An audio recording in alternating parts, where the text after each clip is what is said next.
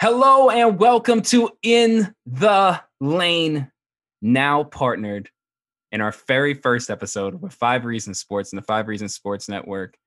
Make sure that all of you are listening and subscribing and liking and commenting to everything Five Reasons so you make sure that you continue to get my content.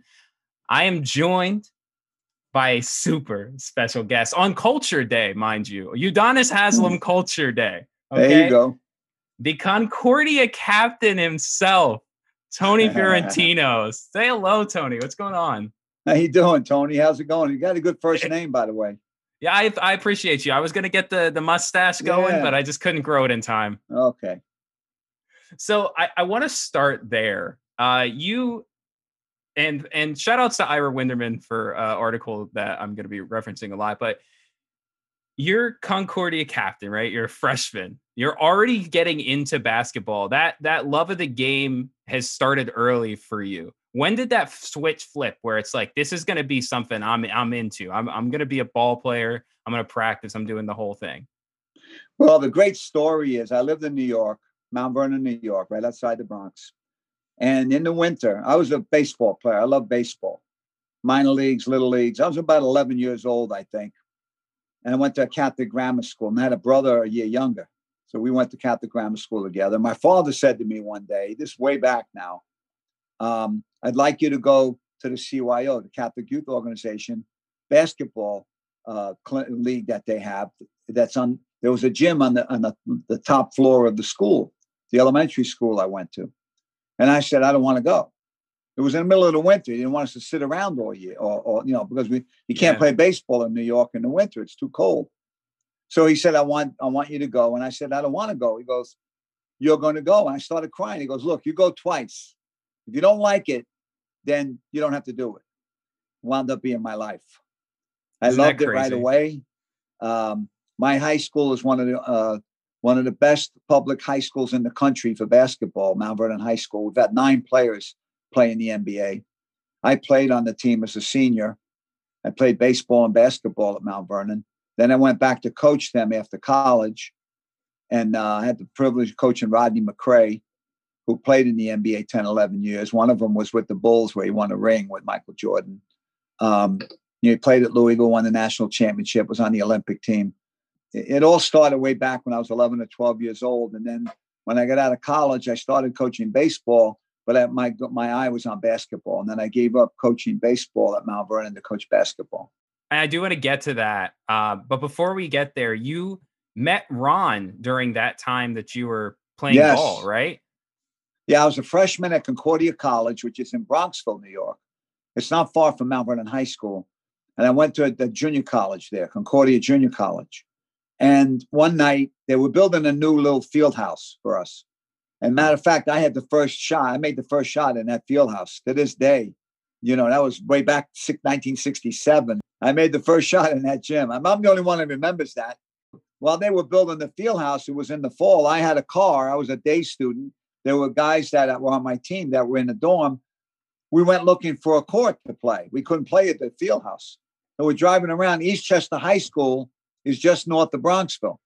Ron Rothstein was just out of college, you know, a few years out of college, and he was coaching and teaching at Eastchester High School. And he opened the gym at night to make a few extra dollars.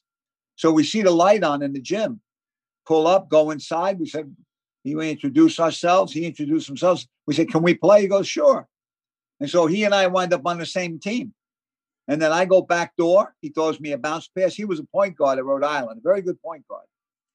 And I, you know, and I made the statement years later where I didn't realize that he assisted me on that play. I didn't realize I was going to be assisting him in the NBA one day. It's interesting it's even, story. It is, and that dynamic follows you guys. That point guard shooter dynamic it follows you throughout your whole yeah. tale. we worked five star camp together, you know, in Pennsylvania. Mm-hmm. When I came back from college to coach, Ron was coaching Eastchester, and we would go to the Howie Garfinkel's five star camp, the best camp in the country every year. We went up to Pennsylvania and we when we worked together in the camp. You guys became such close friends, even though you had to coach against each other. Ron my one of my favorite Ron quotes here about you is he called your time a reign of terror.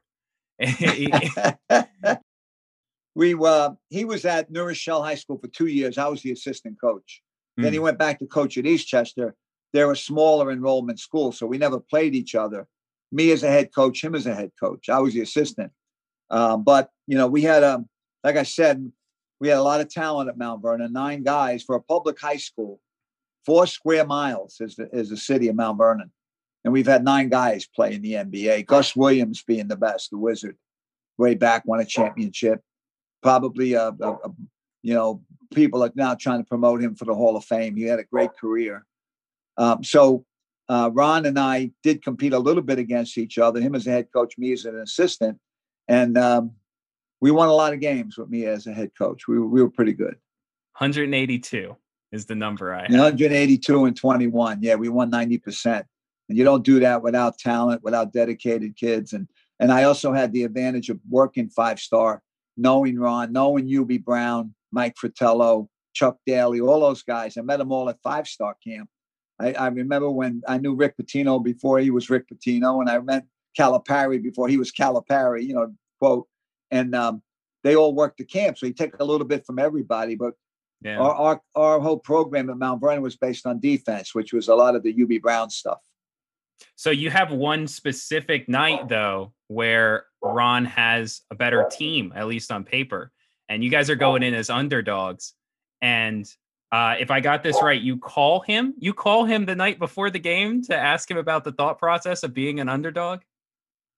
I did. You know, I called him a couple of times. We had played Lincoln High School, which ran the wheel, which was a slowdown game. Mm. And um, he told me I had to learn what the wheel was before we could defend it. So I went over to see him one day at lunch, and he showed it to me. So he gets a, he gets a, a, an assist on that. And then one time um, you know, usually we were ranked one, two, three in the state. The right. eight years that I coached at Mount Vernon, and we were always the team that was supposed to win. And then there was a couple of times when we played where we were the underdog, and we weren't used to doing that. So I wanted to know what the mindset was of a coach approaching his team for being an underdog. And Ron at Eastchester High School my brother had a great line about Ron's team one year. We were sitting there watching Ron's team play, and he's coaching his butt off. Great coach, down 20 to a bad team. He had bad players at that year. That, and, and my brother said, you know, if Patton had Ron's kids in World War II, we'd all be driving Volkswagens. okay, so, yeah, and but you could tell Ron could coach, you know. So I knew he understood what it was like to be the underdog, and he helped me prepare for a game. Yeah, and he he continues your guys' dynamic, and he he what's his pitch? You're you're getting called to be an assistant, and I don't think you're quite happy with your time coaching the college ranks. But to, what what did he say to you to bring you to the Miami Heat? Well, yeah, I was going. I was at Iona College for two years, and I wasn't very happy for whatever reason. I was going back to Mount Vernon High School to teach. They were nice enough to keep a position open for me my assistant coach was the head coach. So I wasn't going, I wasn't going to get the team back. Maybe not right away, maybe eventually. And then um, Ron, uh, in July, I was at Five Star Camp in Pittsburgh. Somebody told me you got a phone call downstairs. This was really before cell phones. Everybody had cell phones. And I get on the phone and he says, Look, um, would you like to come to Miami with me? And I said, I'll be there yesterday. so um, I, you know, I went upstairs, told Howie Garfinkel, look, I got to go to Miami. Uh, I may get the assistant coaching job there. And um, so I went to Miami and it worked out. And uh, I'm still here 33 yeah. years later. That was and, 1988. And, and you're facing a league at that time that's, I think the Lakers are coming off back to backs at that point. You Yes. You have Pat Riley still in the league and Michael Jordan on the ascent, Larry Bird. Larry and, Bird. You know, yeah. it was interesting because I told Ronnie, I said, look, uh, last two years ago, I was trying to win another state championship at Mount Vernon. Now you're telling me we got to figure out a way to stop Larry Bird. Yeah. And he meant that facetiously because nobody stopped Larry Bird, you know. So now trying to win a state championship didn't seem so hard. you, you try to stop Larry Bird. one of my favorite Bird stories is he would tell his opponent what he was going to do coming down the floor and just do it. He would well, tell him what know, he was going to yeah, do. What's a great it. story with Miami was um, he comes to Miami to play in the late 80s. And the Yankees used to have their training camp in Fort Lauderdale, I think. And Don Mattingly is from Indiana. And Don Mattingly was arguably the best hitter in baseball at that time. So uh, Bird comes to Miami, and somebody says to Larry Bird, Don Mattingly is here and he wants to meet you. And Larry Bird said, he should want to meet me. so there was that that confidence bordering on arrogance, you know, whatever, whatever way you want to put it. But he backed it all up, boy. So Larry Bird did. And I'm a big Yankee fan. I wanted to meet Mattingly. so you have guys like that, and you're looking at the league as stacked as it is, and you have a team with I think um, six rookies on yes. it. Uh, what's what's the real philosophy in the coaching's room? Is, is it more like uh, let's go out there, compete hard, and we'll build the team the right way? How how was how was the plan at that initial moment on building a franchise? We came into the league with Charlotte. The following year, Minnesota and Orlando came in in '89. So they left four teams in the league in two years.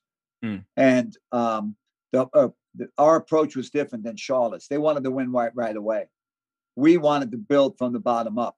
Schaffel, Lewis Schaffel, and Billy Cunningham were running the franchise, the Hall of Famer Billy Cunningham, and they wanted to start from the scratch from scratch and build the program from there. So you try winning with six rookies in the NBA against the likes of Jordan. And you know, the first year they put us in the Midwest Division. If I recall, we played three times in Utah and Salt Lake City, three times in Denver. Uh, we were in that Midwest division, and we we were on the West Coast like five six times. Usually, you go three times to you know to play in California and Portland. It was Seattle was at had a franchise at the time. It's now Oklahoma City. We had we we flew more miles that year, and I and me as an as the second assistant, I also scouted some games so here I was traveling a little bit on my own while the team was traveling on the West Coast to stay one game ahead of them sometimes. Got a great story about that too. We um, uh, David Letterman used to uh, make fun of the Heat. He had a skit going about the Miami Heat because you know we lost our first 17 games. Yeah. That that year, and we almost won the second game of the year in Dallas when they had a real good team.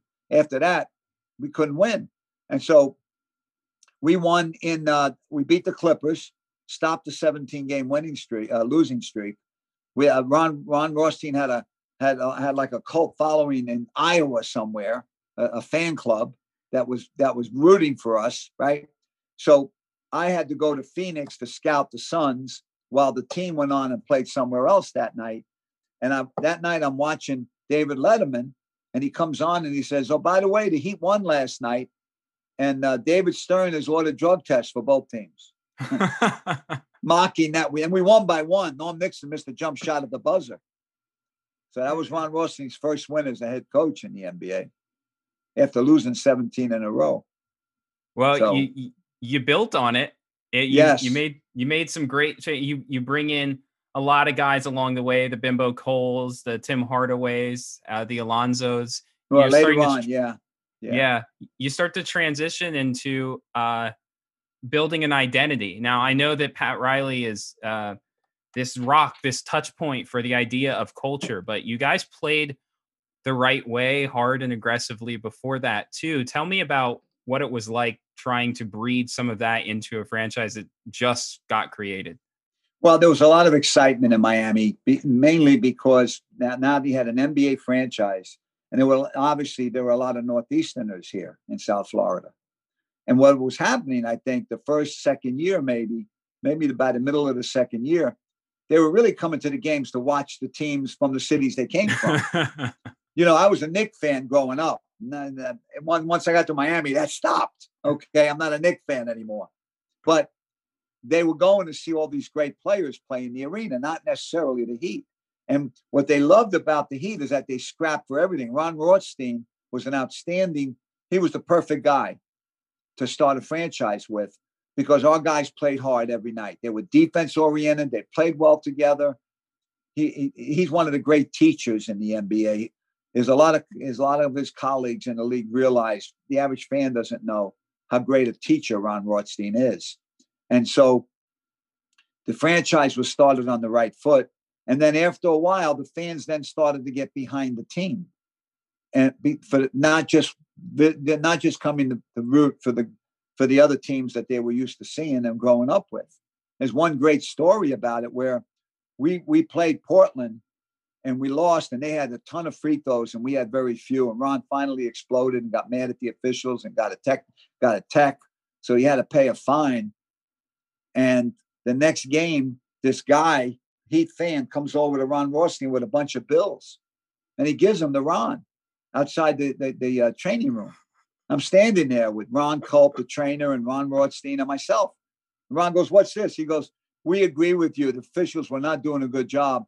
We took up a collection in the stands to pay for your fine." So Ron says, "I can't take this." The guy goes, "You got to take it." So they put it in the Heat charitable fund. Ron Ron Doney gave it, you know, to the Heat charitable fund. But That's it's a great incredible. story where the fans now were really behind the team and rooting for Ron Rothstein. You know, it, I hear how much passion you have just talking about Ron, and and this is someone who was best man at your wedding. Yeah, uh, and you were yeah. at his son's bar mitzvah. How how's your relationship now? I mean, uh, you guys have a, a, little more distance than you had when you were assistant coach. No, it's coach. cool. You know what? He's like an older brother. I'm the oldest one in my family. I have two brothers. I have one that was one is, is passed, but I had two brothers and a sister, and I'm the oldest. Ron's like an older brother to me. We're like family, and um, we, you know, I, I, I, I was go over his house every Christmas for a Christmas dinner. Um, so I'm really uh, his kids call me uncle. Okay, his grandkids call me uncle, right? Um, so we have a great relationship, and I, I, I just I like the fact that he's reinvented himself on that pre uh, halftime and post game show that he does with Jason Jackson. He's great on that show. Heat fans are really missing out if you don't watch the halftime and post game show because Ron breaks down plays and shows you the the play from a coaching perspective fans, I'm telling you, fans, no way fans can know this stuff. They, they, what Ron's giving them because it's brilliant stuff about how this play evolved and why this play worked, why it didn't work, and it's just brilliant stuff. You you don't think sometimes he gets a little abusive with his producer? Sometimes he yells, "Stop a little, stop, stop, a little aggressive, stop it." Stop yeah, it. no, you know. So we he um it's like a, a spot. It's, a timing type thing. That's why he's got to do that. And then you know, they, yeah, for sure. He means it cool. He means it good heartedly. They, that's how they take it. It's the way he means it. So you're you're starting to win games now as a coach. All right, we we've at this point we're we're bringing Alonzo Mourning to the Heat. What what's happening now inside the rooms? How what's what's the thought process? How are we going to start to change to make this team a playoff team and possibly compete for a championship. There's one year where that could have happened, but you know, uh, possibly push for a championship. What are we doing differently now?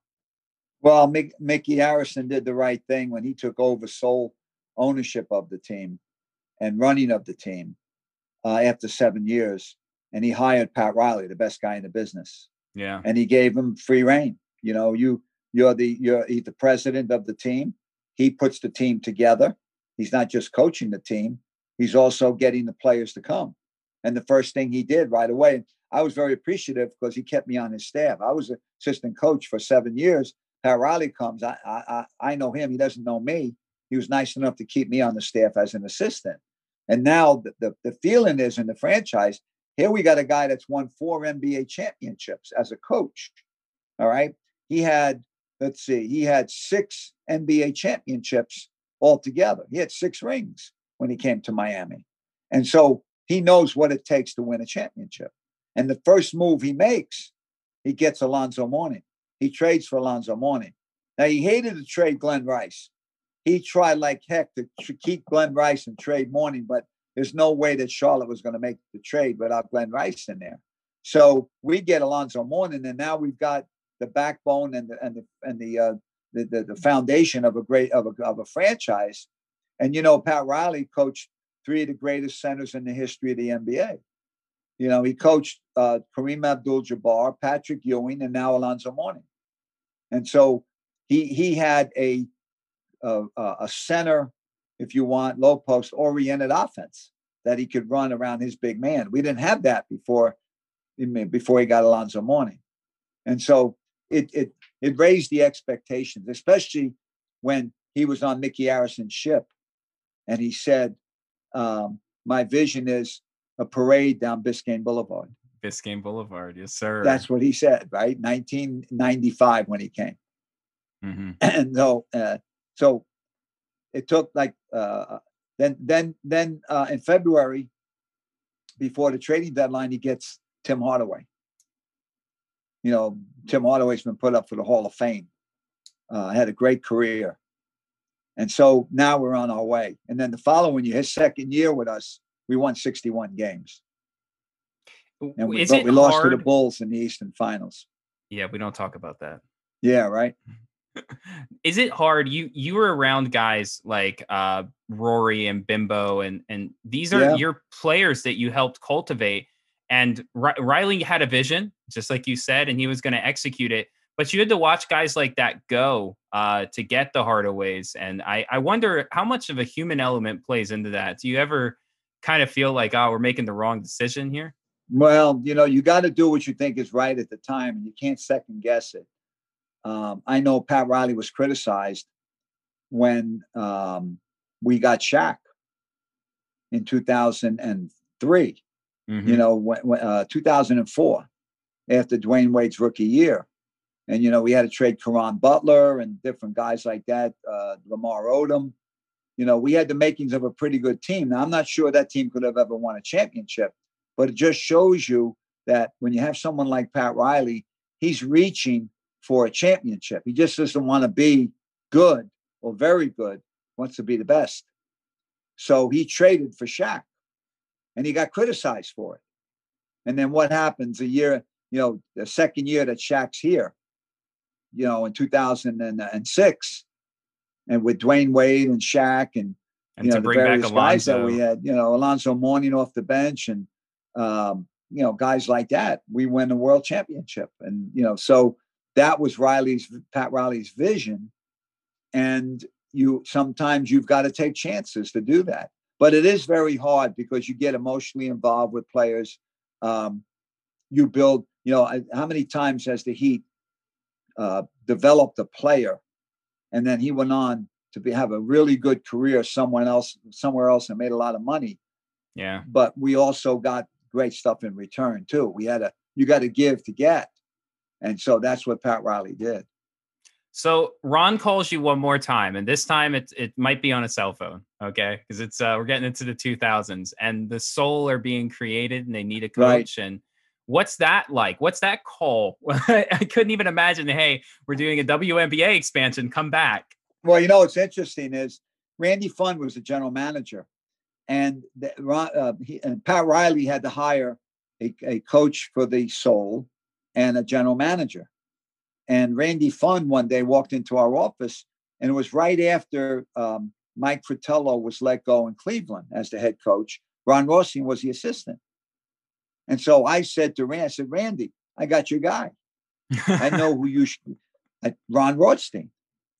And it's almost like a, a light bulb went off above his head because, you know, Pat Riley had a lot of respect for Ron. He had a coach against him. And so they hired Ron as the, the uh, general manager and coach. He asked me if I would switch over to the WNBA. Okay. Um, I, my goal when when when Pat Riley came, I sat down with him for 15 minutes, and I told him my goal eventually was to be on TV with Eric. I wanted to be a color announcer with Eric. That was my eventual goal. And so after four years on his staff, 11 years as an NBA assistant. Ron Rothstein asked me to go to the WNBA for three years. We didn't know how many years it was going to be. It wound up being three years. Um, I hesitated for a second because I uh, I thought that Jack Ramsay was not going to continue for many years to be the color analyst on TV. But I also knew that um, I wanted to work with Ron again. And Ron brought me here and I had to be loyal to him.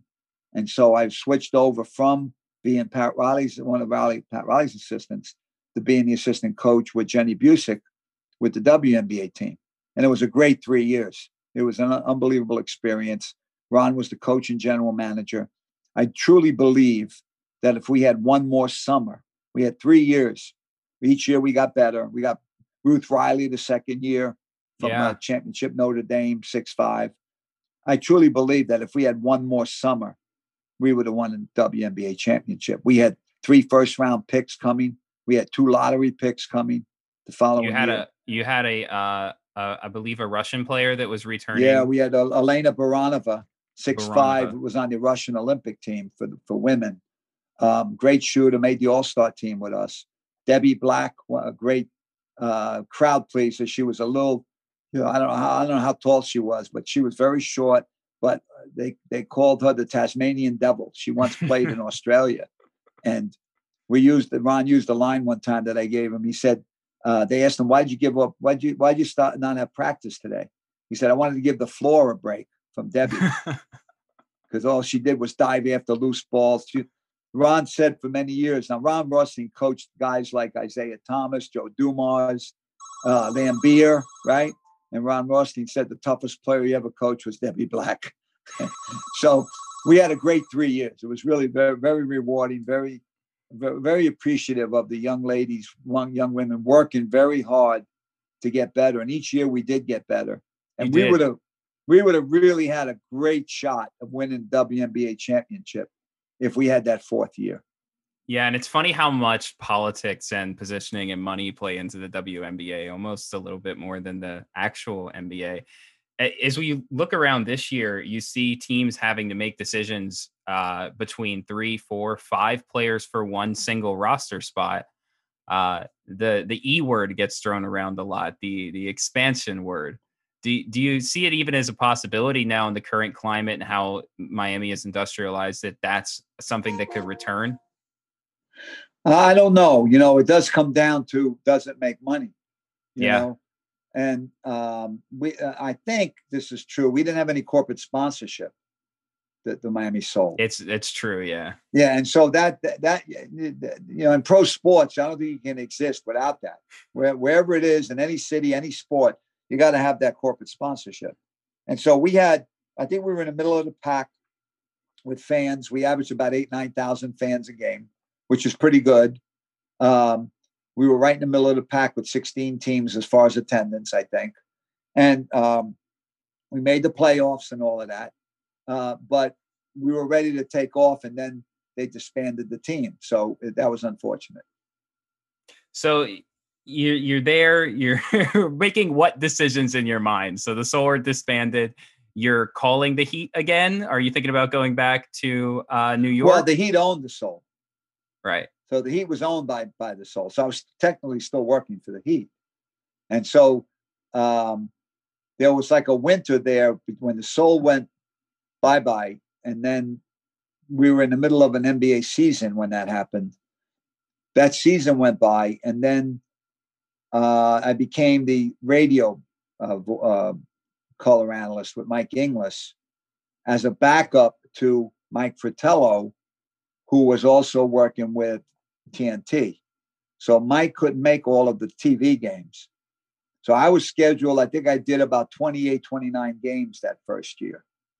Then the second year, Hubie Brown resigns as the coach, retires from coaching the Memphis Grizzlies in like in November when the season started.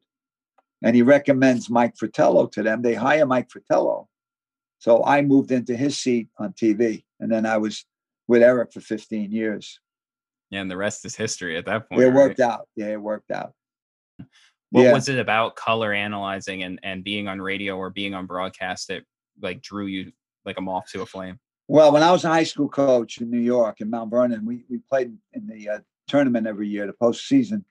When uh, there was a guy named Ron Seisler who started uh, uh putting these games on radio.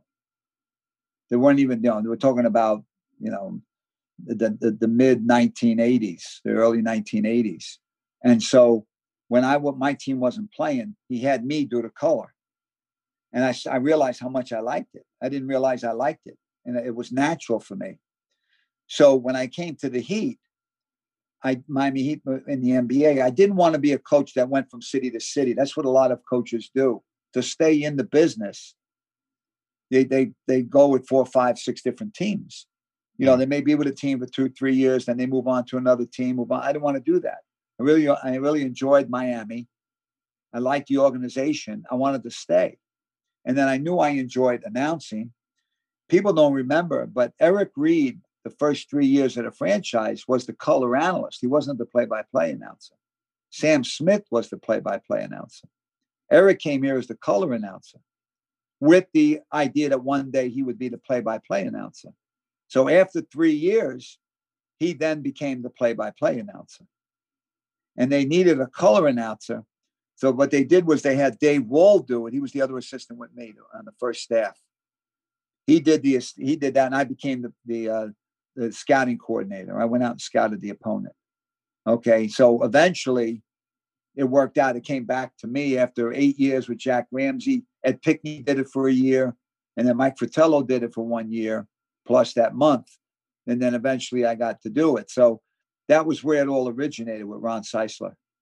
You you keep touching on these aspects of, and I think it's interesting because it's Udonis Haslem Culture Day. I'm I'm dubbing this Udonis Haslem Culture Day of loyalty and um, maintaining and trying to build and grow you, your work that you do with the junior NBA and and transitioning and trying to help grow and, and mentor youth, how much of your history plays into that? Well, work, you know, the, the, the what they did was after 15 years of working with Eric, they wanted to help promote more community stuff. So they started the Junior Heat program a year or two before I uh, was, wasn't announcing anymore and they put me at the head of it, so to speak, because of my background. Um, uh, I've, I've been running camps, the Heat camp, since Pat Riley came. I had my own camp before Pat Riley came. We had Rothstein's camp way back. Then we had, you know, when then when Pat Riley came, we wanted to have a Miami Heat camp. So we had we were up to eight weeks of summer, and then we started a winter camp and a spring camp. So we had ten weeks of camp going. I was running those camps. Um, I still do we had to put it on hold with the COVID, but we're going to get back to it now this summer. And um, they have clinics for kids like that. We were going into the classrooms to speak to junior high kids. And what I what I told them I'd like to do when they told me that we're going to move you into the community, uh, do community work, was let's start an anti-bullying campaign, which we have started. We've done that. So we we you know I was a teacher for 15 years before I came here, and I know what what bullying is like in the schools and it could be it could be really devastating, demoralizing for kids. And so we started an anti-bullying campaign last year, and then we had to put it on hold because of COVID. We're going to it's going, to kick in again in September. So the goal is to do maybe a clinic a month when the team's away during the season, and go to the practice court to do it. We did some before the COVID. Um, have the have the camps again, which we're going to have, and then get into as many middle schools as we can, maybe elementary schools, and and get this anti-bullying campaign going again. And uh, me being a former teacher, um, I have a graduate degree in guidance counseling. Okay, I, and I've been you know I've been working with youth my whole adult life, so this is a, a natural segue for me, for me to, to to get into this full time. I really miss announcing and working with Eric but I also enjoy doing what I'm doing now because it's meaningful stuff in the community. And I really relate to kids. I love talking to kids. I, I miss being around the kids in the camp because we have what we do at the camp is that we don't just teach basketball skills, we teach life skills. And every day, if you come to camp, you get a quote from someone. It could be anybody in history, it doesn't have to be a sports person. We've given out quotes from Socrates to Aristotle to Colin Powell, um, you know, and then obviously we've given out uh, quotes from Pat Riley, Ron Rothstein, Erik Spoelstra, Dwyane Wade, okay, the, the, the, the Tom Brady. You know, it, I'm, I'm, in fact, this morning I was working on making up some new quotes. New quotes. Yeah. So we give them a sheet with the picture of the person who's making the quote. And then I ask them that, and when I give it out at the end of the day, I ask them, look, I want you to read the quote. If you want to, go over it with your mom and dad or older brother and sister. And I want you to look up the person who made the quote because you should know. That's how you learn. And so the next morning when they come in, that's one of the first things we do when we meet is we go over the quote. Well, we also give out skill sheets, basket shooting, dribbling, pad, all that stuff. But my favorite part of the camp is when we teach about life skills, about please, thank you, uh, proper proper way to carry yourself. And now we've incorporated the last couple of years the kindness program that we have with the anti-bullying and how what are some ways that you could be kind to people, very simple things that you can do by learning their name and be just being nice to people and all that kind of stuff.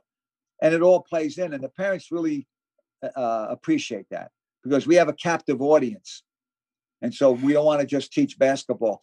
And one of the great quotes that I love by Magic Johnson, and I use it in every class that we go to for bullying, anti bullying. We just had a clinic about a month ago in Miami. Magic Johnson said, You don't have to be magic to be special. You're already special. You're you. And when you think about that, there's 7 billion people in the world. There's only one you.